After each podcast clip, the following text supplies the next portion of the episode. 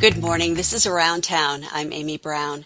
Taking a look at what's happening in Augusta today. After this morning's session, the legislature will return to committee work this afternoon. Several public hearings will be taking place at one and two p m And if any of these interest you, you can watch from home or even sign up to speak at the public hearing via Zoom if you're interested. More about that at the end. Here's what they're taking up today. The Marine Resources Committee will hold a public hearing on L D eleven seventy-nine, an act to reestablish the Marine Recreational Fishery Advisory Council at the Department of Marine Resources. That's sponsored by Representative Ronald Russell of Verona Island. And there will be work sessions following that public hearing at the Marine Resources Committee this afternoon on three different bills that have already had public hearings.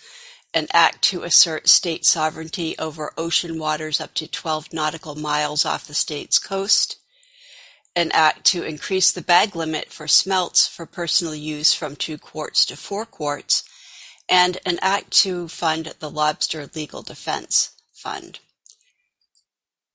The Education and Cultural Affairs Committee will be holding public hearings also at one o'clock this afternoon on several different bills. One is an act to implement pilot programs with publicly funded daycare and early childhood education. The second is a resolve to create a pilot program for alternative teacher certification. The third is an act to clarify requirements for payment of tuition for children with disabilities by the Department of Education's Child Development Services System. The next is an act to protect children by modernizing internet and digital media filtering requirements for education, and then an act regarding the funding formula for adult education.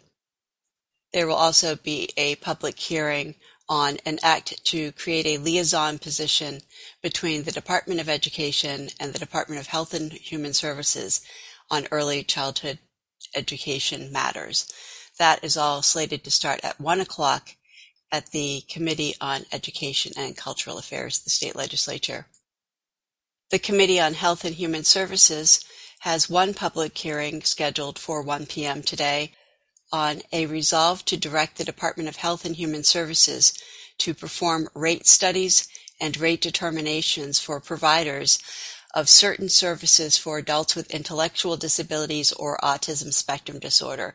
They will be holding several holding work sessions on several different pieces of legislation following that.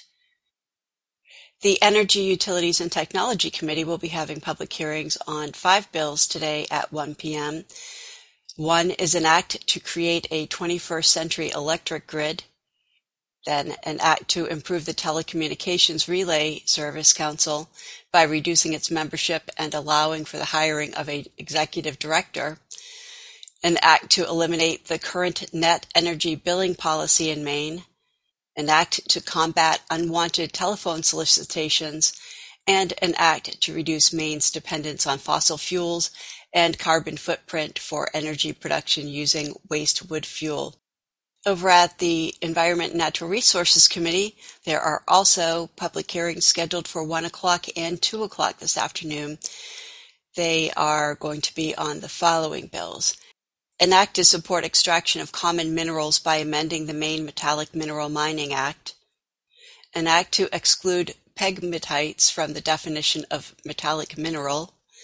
An act to amend the definition of metallic mineral in the Maine Metallic Mineral Mining Act. An act to ensure that the strategic approach to Maine's energy transition by imposing a moratorium on lithium mining. An act to amend provisions of the Maine Metallic Mineral Mining Act, a resolve establishing a commission to study the role of critical minerals as a resource in the state, and an act to eliminate metallic mineral mining activities without a permit. That's all at the Committee on Environment and Natural Resources this afternoon, starting at one o'clock.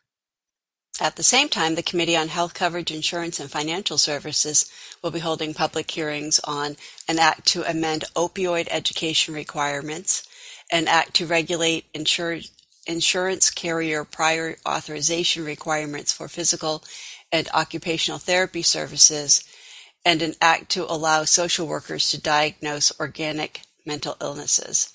The Transportation Committee is slated to have a public hearing on one bill, an act to make allocations from the Maine Turnpike Authority funds for the Maine Turnpike Authority for the calendar year ending December thirty-first, twenty twenty-four.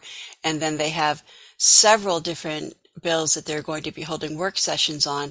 And finally, the Committee on Taxation is holding public hearings on several bills this afternoon at one o'clock, including an act to exempt nonprofit land trusts from sales tax, an act to promote economic growth through increased film incentives, an act to exempt gold and silver coins and bullion from the state income tax, an act to create and sustain jobs and affordable housing through the development of cooperatives and employee-owned businesses, an act to amend this tax credit for major business headquarter expansions regarding employees' location and time of hire for purposes of the credit, an act to require a corporation that files a tax return in the state to file a tax disclosure statement, and an act to require that a completed form for the homestead property stat- tax exemption be provided to a person purchasing a home.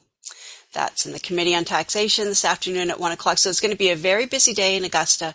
If any of these things interest you, if you want to read the full text of the bill, uh, if it's something that's going into work session, you can even read the testimony that they have from the uh, public hearing, which was held previously. All of that is available at legislature dot maine dot gov. And if you would like to participate via Zoom so that you can offer some verbal testimony in the meeting, you just have to sign up with the committee. The instructions are on that website. You have to do that prior to thirty minutes before the time that the public hearing is supposed to start. If it's within that thirty minutes, it's up to the committee to decide whether or not they're going to give you permission. Again, just go to legislature dot maine dot gov for more information about all of that. For Around Town, I'm Amy Browne. We'll see you next week.